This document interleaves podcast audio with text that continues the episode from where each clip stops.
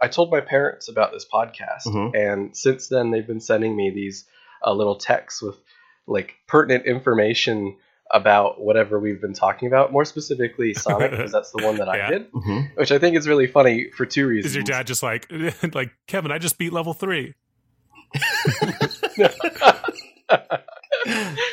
He just sent me things like, it'd be like a little fact about Dr. Robotnik or something like that. Well, here's the thing, that they're just trying to relate to your life, and I think that's just great parenting. Yeah. What an adorable dad. They're good parents. I'd like to meet that dad. Also, that's fun for my father. My mom sent me one that's a little bit more helpful. So up your game, Dad, if you're listening. Up yours, Dad. Up yours. She sent me a bunch of like hole puns. Oh. Can you give us some of your mom hole puns? Yeah, so I'm going to read them off as fast as I can. I'm just going to put some music to it in the intro kind of thing. Ready? I'm ready.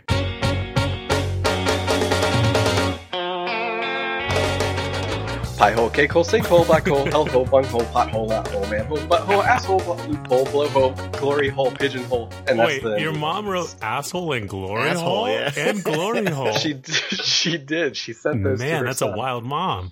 I want to meet that mom. What's a glory hole? I don't know. Kevin, ask your mom. Can you text your mom right now and ask her what that is?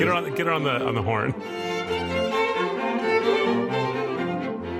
Welcome to Storyhole. My name's Kevin. I'm Roger. And I'm Joey.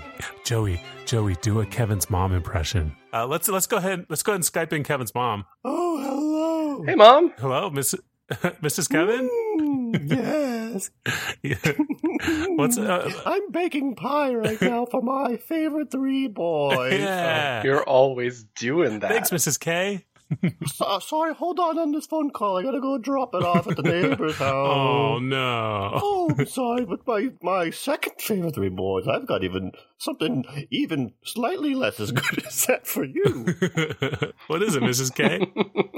It's oatmeal. Oh, that famous Kevin's mom's oatmeal. Just call me Mrs. Kevin, please. Have some respect. Go to your room, you're grounded. Sorry. Oh, God. I'll stop with that. No, I like it's very good. But I thought that might be a fun thing, maybe. You guys can pick what we say at the beginning of each episode each week. They're going to make us curse. Huh? They're going to make us say naughty words, and I don't want to say them. Yeah. You say naughty words enough on your own. I don't. I've never said a single bad word in my life. Joey's got the mouth of an angel. Mm-hmm. And a heart that is pure. Hey, let's give out our social media stuff. We never do that. I would love to do that. I don't know it. Hey, if you want to follow us on Instagram, it's @StoryholePodcast. Oh, that's easy. Uh-huh. I'll remember that for next time. @StoryholePodcast. And if you want to follow us on Twitter, it's @Storyhole1. Mm-hmm. Also easy. Mm-hmm. Also, we have a channel on our main YouTube channel, which is Elephone Bones, but there's a subsection for Storyhole stuff that has fun little visuals and the same audio that you have here. If you scream Storyhole into the sky at midnight, then we'll materialize in front of you. But it hurts, so don't do it every night. Just you really need to know the facts about The Simpsons. Well, now that we got the intro out of the way, I'm going to take this week. I'm going to give you guys one of my favorite childhood stories, the original Spider-Man. Hey, cool. What do you guys know about the original Spider-Man? Honestly, not much. I know he was bit by a radioactive spider, and I know his uncle died. And that's pretty much it. No, idiot. No. I'm not talking about that Spider-Man. I'm talking about the original spider. There's another? Anansi, the god spider. Oh. Do you guys know about Anansi? No. First thing you should know about Anansi is he's a trickster, so I'm doing some trick. Gotcha. Oh, man. Well, he really got you in that web of lies. Yeah, I look like a goddamn fool. Mm-hmm. Sticky and everything. Do you guys know anything about Anansi? No, I don't know. This is a word I'm not unfamiliar with. So he's originally an African folklore hero as a spider. Yeah, he's like a spider man, and he's depicted in a lot of different ways. He could be a man face with the body of a spider, or a man body with the face of a spider, or a spider-ish looking body, but all the ligaments and stuff look like man appendages. Yeah, all different kinds. Yeah, they're terrifying and interesting. Wait. So he could take the form of a spider body, but then he has human limbs? Yes. Are they arms or are they legs? They are both. So you can just mix and match, right? It just seems like it's a Lego character, and you just pick the chunks you want. Would you go, if you had to go all arms or all legs, what would you pick? Definitely all arms. Yeah, all arms by far. But you can't wear shoes then. I can too. You can have fun little spider shoes. Not if you have all arms. Heck of a tap dancer. Oh, I see what you're saying. I was imagining if I replaced my human limbs with spider limbs. No, opposite. You could just get those rock climbing gloves that are real tough. That's true. And use those like shoes. Mm-hmm. Yeah.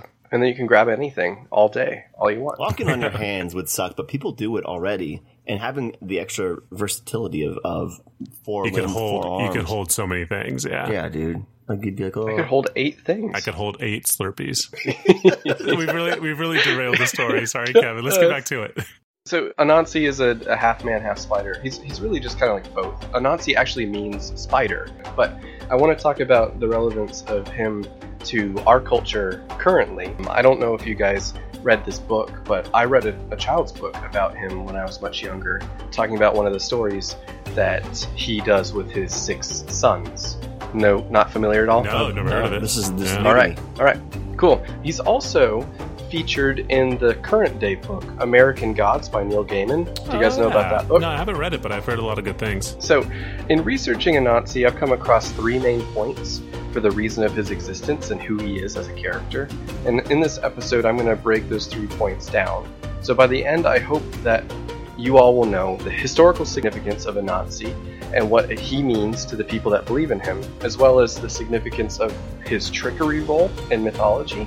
And then lastly, I want to outline how terrible of a dad he is. Okay, that sounds great. So, with that, Roger. Yeah. Joey. Hi. Are you ready to jump into the story hole? I'm ready to web sling into it. Let's go. So, first off is the history of Anansi and where he kind of comes from. Anansi is best known by the Ashanti people of Africa. In modern times, this would be predominantly the country of Ghana. Originally, all these stories of Anansi were passed down orally. In fact, Anansi has become the synonym for wisdom and eloquence, so he has kind of just embodied this idea of oral storytelling. He still retains that meaning, but also throughout time has kind of added trickery and cunning to his list of qualities as the trickster of this mythology. I found that there were several variations to each of the stories I researched. Often these variations were painted Anansi in kind of a different light throughout the different kind of ways that they explain the things, but they maintain the same story steps and the same overall conclusion of what happened because of his dealings with gods and people. I believe this was because they were almost exclusively told orally for many years, so a lot of variations formed as it passed from person to person. But he's also a popular subject for children's tales. So some of these endings could have been changed to meet that kind of audience instead of the little bit more harsh, old-school audience. That's cool. This is because he's an important ideology for victims of the Atlantic slave trade. So that's kind of where he came across to us. It's because the stories of Anansi left Ghana, and they came across the ocean during the Atlantic slave trade.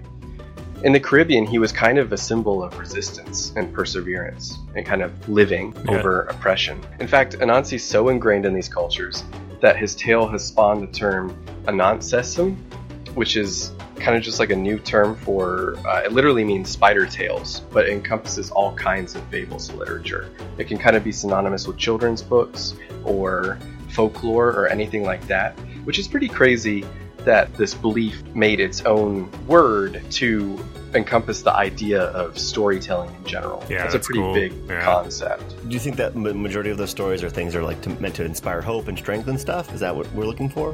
In general, what he's meant for, I think, in my interpretation, is that he's supposed to kind of represent perseverance and being up against the odds and using your human-like qualities like cunning and intelligence to come up with unique ways to surmount those big obstacles. He's like a good trickster. He's not tricking bad people or tricking people for his own advantage. He's tricking people to help others or to help himself.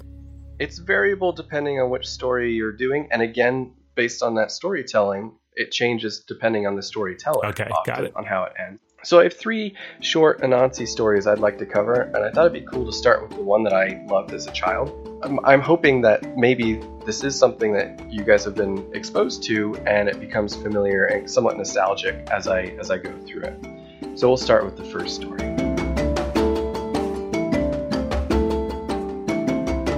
In this story, Anansi has 6 sons, and each son is imbued with a special set of skills. or powers. The first son is called Sea Trouble, and what he can do is he can scout any impending danger with his simple glance. So if anything bad is happening, he just can sense it and convey that to the rest of his brethren. The second son is called Road Builder, and he can build a path anywhere in the blink of an eye. He's very, very good at placing down roads. The third son was River Drinker, and he could slurp up an entire lake in a matter of moments and slurp it right down. Fourth one, Games Skinner, which is the coolest name by far of all of them. Would you guys take the name Games Skinner if you could? No. No? No, I hate that name. I would. I like it. I want to be River Drinker. You'd be River Drinker? Yeah, for sure. I'd take Games Skinner. I think Joey Ears is probably coming up here in a second. Okay. I bet you'll jump in and say that's mine. Yeah. But Games Skinner is called Games Skinner because he can like skin and prep animals very, very well. He's like a pair of scissors, essentially. His body is actually two triangles. The fifth son of the six sons is named Stone Thrower, and he can throw stones very far and very accurately. And then the final son, his name is Cushion. Yeah, that's you for sure, Joey. Yeah, I want to be Cushion. Hey, if your name represented what you were best at, what do you think your names would be? Sadness. Oh, no. Mine would probably be like a body hair. Oh, no. I'm just kidding. I want to do mine over. Okay, what's yours? My best thing. I sweat a ton. Sweat maker. Yeah, you're just be sweater. I'd be water skinner. Moist man. Moist man. Yeah. Ooh. Kevin, what are you? Sudoku. Oh, very good. Yeah, you're great at it. It's true. Cushion's got a body like Blart and has the most supple butt. He's got such a supple butt. One time. Mm-hmm. Anansi went far away on a trip, and he got a little lost. And when he was lost, he was stumbling around, and he fell into a lake. And the moment he fell into that lake, a fish swam up and immediately ate him and gobbled him up. Fortunately for Anansi, Sea Trouble happened to be watching for Anansi and saw what happened. He alerted all the other brothers of the terrible fate that had befallen their father, and Road Builder snapped into action instantly and made a path for them to go rescue their dad. The rest of the brothers followed him down the path that he was building, and they reached the lake. Without skipping a beat, River Drinker slurped up the entire lake in one big gulp, leaving just the fish flopping around at the bottom. And cool-ass Game Skinner pounced on the fish and cut him open so that Anansi could escape. There was a collective sigh of relief. They'd done it. But they weren't safe yet. From overhead, they heard a screech, and looked up just in time to see an eagle swoop down and pick up Anansi. Fortunately, now that the water was cleared, there were a lot of stones around, and Stone Thrower scooped him up and launched a military-grade salvo on that eagle. Being bombarded by the stones made the eagle drop Anansi, and Cushion ran over to cushion his fall with his supple ass. Oh, that's man. Perfect. That's what a perfect situation. It's very, very convenient that there was a Cushion son. Do you think all the rest of the brothers always made fun of Cushion? Kind of like a Rudolph story. Yeah, it's Rudolph story. That's good. Man, Stone Thrower should just throw the fish in the way when the eagle was coming, because then the eagle would be like, I got better dinner, and they get cool revenge. He's not fish thrower, though. He's Stone Thrower. Yeah, but I imagine you can translate those skills. I've thrown more than one thing before. That's true. Have you tried throwing a fish, though, Joey? Yeah, have you? Well, no, but... Actually, that's a good point, because if it's a spider, I got to remember that I'm a human-sized human, and he's a little spider son. And a spider son can't really pick up a fish very good. In this story, Anansi and his sons are all literal spiders. Yeah, okay. They have kind of like people faces a little bit, but they are the size of a spider and just as vulnerable. But with all the dangers defeated, they all returned home and went to bed. Late that night, Anansi was walking around and found a beautiful silver orb lying in a field. And he decided that this would be the perfect gift to give his sons for all of the help that they provided in rescuing him. The trouble is that there's only one orb, and he has six sons. Mm-hmm. And so he needs to decide which of his sons did the most to save him. Which one is the most deserving of this beautiful silver orb? It's River Drinker, without a doubt, right? I was thinking of Spider Sense guy, because that guy, without him, no one else would have known. The Sea Danger one? Yeah. Sea Danger is pretty good. That's also true. Cushion. Let's not forget about Cushion. Yeah. They're all equal. They all did a great job. Yeah. They all had a role. They all had a role to play. But that wasn't the way they saw it. They argued and argued. And in the end, they could not decide who it was that was the most important to saving Anansi. So Anansi gave the orb to Nyame. And Nyame is the god of everything. He's like the god of the sky. He kind of represents more of a literal god than the other figures in this tale. Mm-hmm. Anansi is actually the son of Nyame and the earth god. That's kind of important because Anansi's kind of supposed to be this medium between earth life and heavenly life. It's kind of like a relatable figure in the heavenly world to us, which is why he's of the sky and the earth. So he gives it to Papa Nyame, and Nyame decides to take that orb and take it all up real high up into the sky and hold it up there so that all the sons can enjoy it equally, because they were legitimately all equally valuable in saving Anansi. And so they all get to enjoy this orb, and so does everybody else in the world, because this orb is the moon. Hey. Oh, I love that. And that's where the moon came from. That's a beautiful story. Yeah, I like that. And that's my childhood storybook that I loved as a kid. That's great. Did that make you like spiders as a kid? I hate spiders. I guess not. Hey, man. But you love the moon, so. I do love the moon. I don't know if you guys can tell from my tone. I'm having a really hard time telling this story because I hate spiders so much. Is that true? No. Oh. Can I ask you this question? Because I know that I have something else that you're afraid of. Would you have a hard time telling us a story about snakes? Yeah. Is that true? Snakes are worse than spiders for me, for sure. Yeah. Huh. Those are like the classic spooky animals. I'm very vanilla in my scaredness. Yeah. I'm afraid of everything, so I think you're fine. What are you most afraid of, Joey? Like real fears or like classic fears? Classic fears. Classic fear, heights, man. I can't do heights at all. I can't even look at like pictures on the internet of someone else standing somewhere high. It's like a weird adrenaline. Like a fisheye lens? Fisheye lens, but I can make an excuse for that because I just feel like I'm in a Busta Rhymes video, and that makes me feel great. Or a skate one. Yeah, skate video from the 90s. Like a 90s girl skate video. Yeah, yeah. Great. But yeah, I don't know. I don't really have a fear of bugs, and I used to put praying mantids on my face because I thought it'd be funny, and like spiders on my face. But apparently, if they bite you, praying mantids. I gotta pair those. Mantid, I think, is the plural of mantis, right? I think it's man kids. I totally misunderstood. I'm afraid of praying man kids. That's a classic fear for sure. Yeah. What if we called boys man kids and girls woman kids? Anyway, go on, Joey. If they bite you?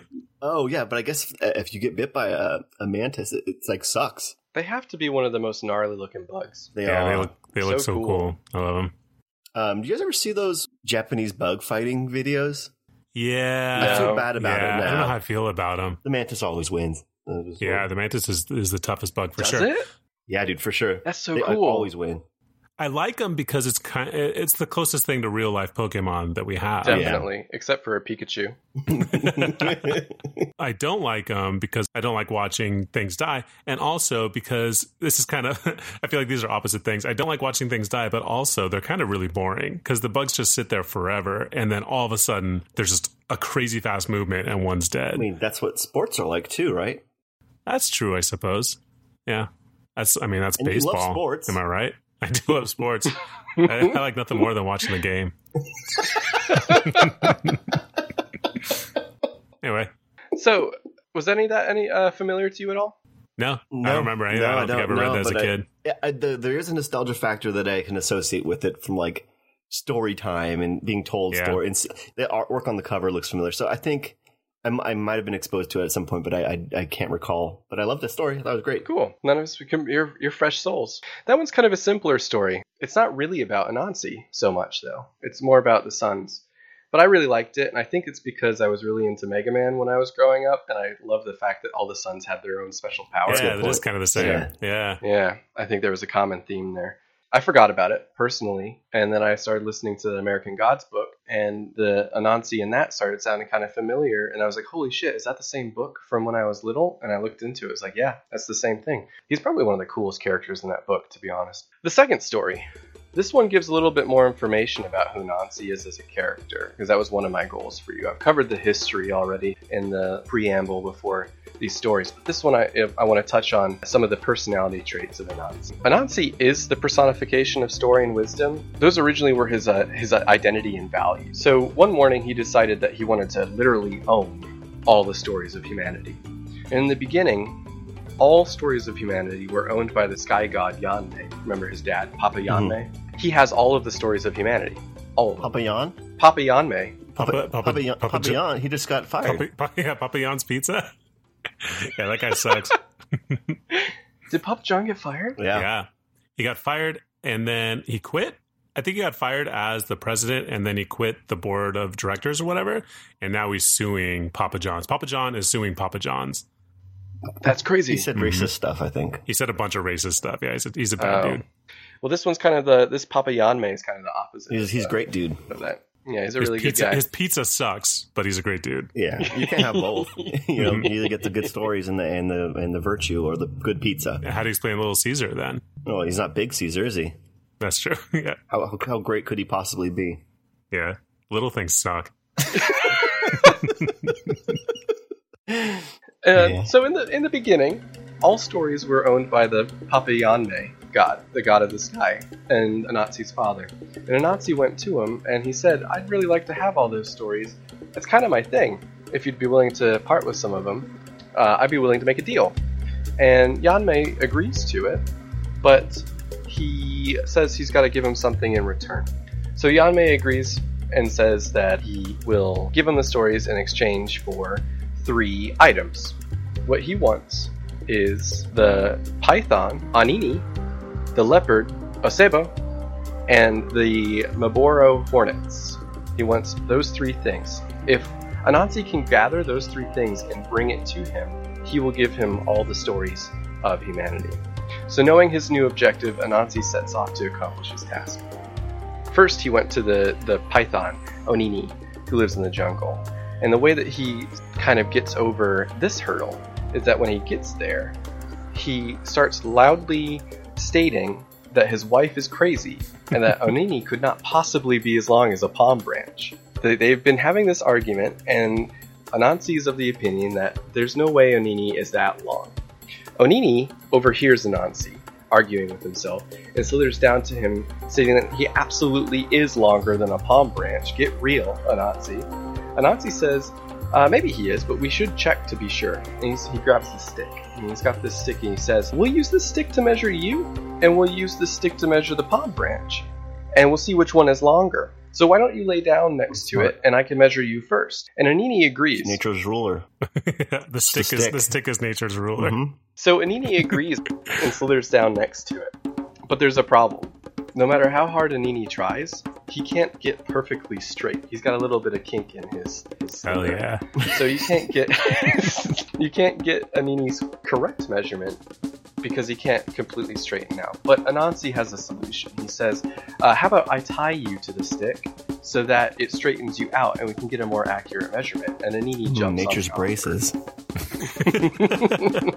It's a stick. Onini agrees, and Anansi spins a web around him. But now Onini is trapped, and he takes Onini on the stick back to the god Yanme and turns him in as one task complete. What does Yanme want with the snake? What's he going to do to him? I think he's also a wrestler, and he's obsessed with having 24-inch pythons, right? Yeah, brother.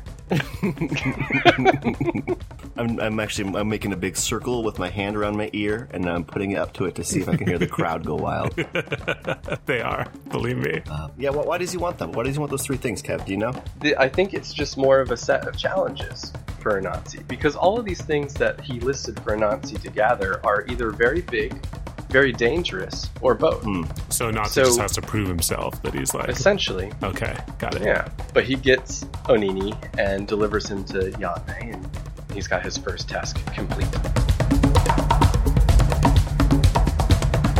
The next on Anansi's hit list is Osebo, the leopard, also pretty terrifying and definitely capable of murdering a spider if it chose to. What he does is he digs a big hole and he covers it with leaves as a trap. And that part's not all that. I mean, it might have been imaginative. We see it all the time in movies. That's a classic trick. Yeah, it's a classic trick. So he lays that trap. He digs a deep hole, and he puts leaves over it, and he waits. And he waits. And finally, Osebo falls into that trap. And Osebo calls out for help. Anansi approaches the hole. And Osebo tells Anansi what had happened, and Anansi offers another solution.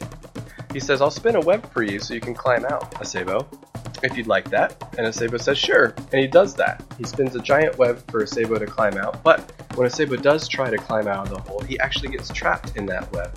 And sticky now mess. He's got a sticky mess. And he takes that sticky mess to Yanmei, and now he has 2 of his 3 tasks complete. Third task. Anansi just has to get the Mmoboro hornet. To capture them, he takes a gourd and he fills it with water. And then he pours the gourd over the hornet's nest, yelling about how there's such a terrible rain going on and it's going to flood. The hornets flee their nest, and he says, "Quick, get into the gourd, I'll save you from the rain." The hornets do, and Anansi corks the gourd and takes it to Yame. So now he has all 3 of them collected. Wow. Yanmei, being very happy with his son's ingenuity, declares him the god of stories and gives him all of the stories of humanity, which he must have shared with us, right? Because we still have our stories, including his. Yeah. And the ones he was That's part a good of. Point. Yeah, we wouldn't be able to talk. We would talk in fuzz right now if we didn't. Do you think that it was like a catch and release thing where you put the other animals back? I bet that Anansi went over to Yame's house the next night for dinner, and they're eating a stew, and then Anansi looks in the stew, and there's like a jaguar eyeball and a hornet leg in it, you know? What, panther? I recognize jaguar? Those eyes. Panther? I don't know. Leopard. Yeah, I bet he made a leopard stew. I don't like the way that story went for the snake. Snake's just trying to help him out. He already has like a little... Snake was hubris. Yeah, but it was his pride that led to his downfall, you know? Why was he so eager to show how long he is? If I go around showing how long I am all the time, it's only a matter of time before somebody takes advantage of that, you know? That's a good point. Yeah. It's Rick Roger. What? I just want to trick you. I want to have like, I bet you're not as long as this thing. No, I'm definitely that long. Hey, what's nature's yardstick? Because we're gonna need a bigger ruler. So, yeah. It's the whole tree. Yeah. Oh, it's a fun noodle. Like a pool noodle. Yeah. Yeah. Nature's yardstick. I think the point of this trickery is that he is small. He's definitely not capable of defeating any of these 3 critters on his own. He has to kind of surmount that by using his intellect and his more human capabilities, which is why he's such a strong figure for resisting overwhelming oppression and was so significant to the victims of the slave trades. Yeah, I like that. That's cool. So the last story. So what I've covered so far, I did the history of Anansi in the beginning. I've talked about who Anansi is and how his trickster role kind of relates to his set of beliefs and his people. And now I'm going to tell you about why he's a terrible dad. This story starts out with Anansi and his one son. His son's name is Kwakusin. They're both farmers, but they're having a very bad year with a very bad, terrible drought. With it being such a bad year, there's not much actual farming to do. So his son goes on a long pity walk, thinking about how shitty his situation is. While on the walk, Kwakusin comes across a hunchback dwarf, and he asks, why is Kwakusin so sad? And Kwakusin explains his dilemma, and the dwarf smiles. And he says, "You're in luck. I'm the perfect person to fix your problem." The dwarf tells Kwakusin to find 2 small sticks and tap him lightly on his hump while singing. Yuck. Strange request, right? Yeah, I hate that. He's desperate, Kwakusin. Yeah. So he complies, and he finds 2 sticks, and he lightly drums on the dwarf's back, and he sings a little tune. What noise do you think that makes? Oh. I'm gonna use one of those as actually I'm gonna use both of those as the sound effect of when I'm saying that he's drumming on his back. Okay, he does comply and he does drum on his back and taps lightly and sings a song. And storm clouds immediately roll in and it begins to rain. And the rain makes the crops grow and everybody's happy. Everybody except for Anansi, who thinks he can do better than his son. He's the dad, after all, right? What? Daddy Anansi needs to show his son what's up and get out there and do a better job at making rain come. What a jerk. So he gets two big sticks, and he goes to see the dwarf, and the dwarf tells him the same instructions. And Anansi slams as hard as he can on the boat while singing his song. He slams so hard that he actually kills the dwarf. Jeez. Do you think he breaks the hump open and he finds something inside? He finds a whole lot of trouble. A Kinder Egg. Yeah, a Kinder Egg. There's a little toy in there. Yeah. You can have unlimited rain, but one Kinder Egg. You can have it's one sticky hand. Yeah. So this situation is real bad for Anansi. More bad than we originally know. Because this dwarf isn't just a normal hunchback dwarf. This dwarf is the king's favorite jester. And the king will be furious that he's been murdered. So Anansi needs to come up with some way to get out of this. So what he does is he puts the dwarf's body in a nearby tree and he waits.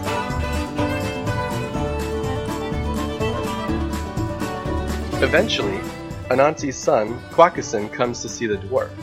And Kwakusin asks Anansi if he knows where the dwarf is. Anansi tells him that the dwarf went climbing up into the tree to see if he could get some fruit. So Kwakusin climbs up into the tree to find the dwarf. But when he does that, the dwarf's dead body falls down. Oh. And Anansi immediately exclaims, "Oh no, you killed the dwarf." Oh, what a jerk. The worst dad. That's my son. I'm glad that you opened the story up about how great your dad is. Yeah. Because now we can use that as for comparison. My dad would never frame me for murder. No, he's going to send you some cool Sonic codes, tips and tricks. So, Anansi's trying to frame Kwakusin for murder, but Kwakusin isn't a little boy. He's been around a long time, and his dad, this is not his first ruse. So Kwakusin is no stranger to his father's tricks and catches him on his scheme. Without missing a beat, Kwakusin starts to cheer. And when Anansi asks him why he was so happy, Kwakusin explains that the king recently decided that he hates that jester and would actually put out a reward for his murder. Ah. Hearing that, Anansi grabs back the body, snatches it, explains that everything he had done and that he was actually the rightful owner of that reward. And of course, Kwakusin agrees because he is the true murderer of the dwarf. So Anansi runs off to see the king. But when he gets there, the king is obviously furious because he didn't actually hate that jester. That was all just part of Kwakusin's plan to trick the trickster. And as punishment, he orders that the dwarf's body be put in a box and that box be on Anansi's head and he has to carry it around forever. Oh, man. So he's got this dead dwarf in a box, and they're probably not that good at preserving dead guys and stuff back then. It's a pretty lousy situation. But ultimately I think that's he got kind of light. You know? He did murder somebody, and then I'd try to hide the body and blame his kid for it. Blame his kid. That's a very different Anansi, though. I feel like he's a real piece of shit in that one. This is more traditional, trickster kind of thing, where he's somewhat more morally dubious. Mm-hmm. But again, I kind of picked and chose which version of the previous stories I gave to you guys that I liked best for the character that I was trying to convey. Yeah. I think this one's interesting on its own merit, so I left it as is. So the king punished him by saying that he has to carry the corpse in a box on top of his head for the rest of his life. And Anansi is stuck with this, unless he can get somebody else to take that burden for him. So time goes by, and an ant is crawling by Anansi. Anansi sees this as the opportunity he's been looking for, someone else to take that burden. And so he asked the ant if he could hold the box for a while so Anansi can go to the market and do some of his grocery shopping. And then Ant is a nice guy, and he agrees to do it, and Anansi just never comes back. Mm. So the ant's stuck with that burden forever. And that's the explanation as to why we always see ants carrying heavy things, big things. That's why we always see ants carrying corpses of hunchbacks. Yeah. I've always wondered about that. Lesson learned, huh? Don't trust anybody. Don't help people. Never help anyone. You're on your own in this world. You live alone, you die alone. Mm-hmm. That's the moral. They already had a really strained relationship. I'm sure the kid didn't really trust his dad too much anyway. Not at all. Joey, you have one tattoo that says "die alone." Mm-hmm. Right? That's true. Do you think you could get another one that says "never trust anybody"? Yeah. I think I'm probably just going to get a symbol. And it's gonna be an ant carrying a broken a broken heart. I don't know, something. An ant. What could an ant carry to really symbolize that I'm never going to help anyone? Like a broken dwarf, a broken hunchback.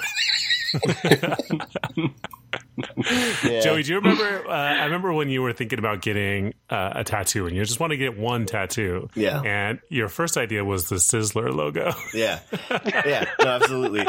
And then I think it'd also be really funny to get a second Sizzler logo that's just slightly the wrong size.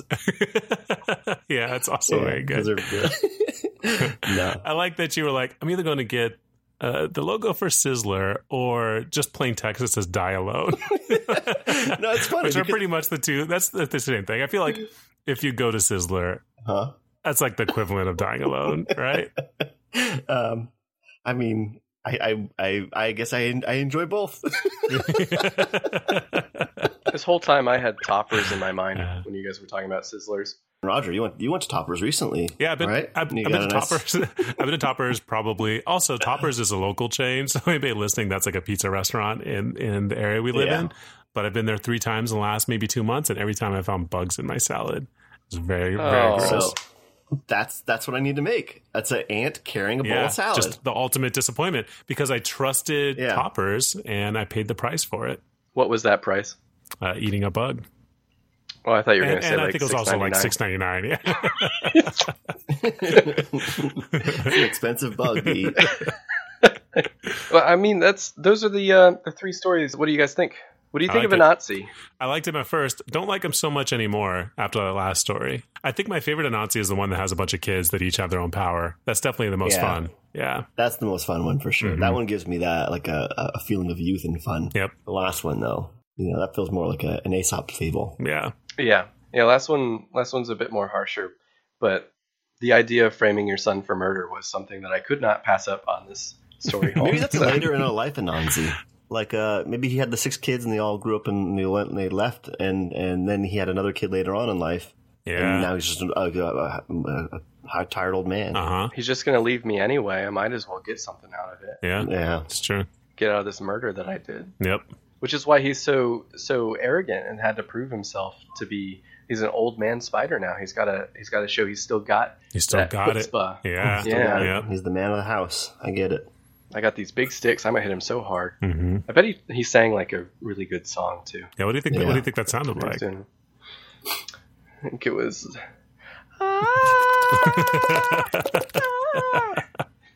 Yeah. Yeah. That's it. Yeah. That's actually the right one. Yeah. Joey, what do you think it sounded like? Probably sound like a people who need people.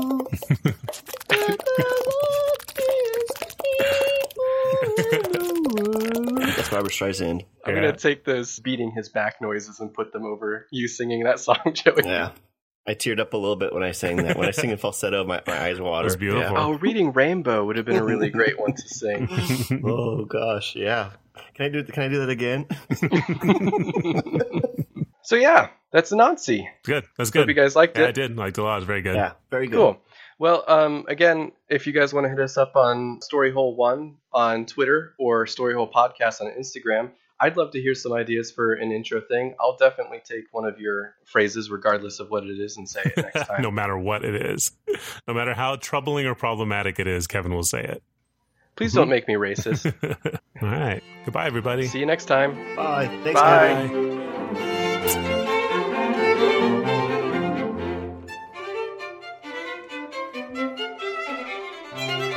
Bye.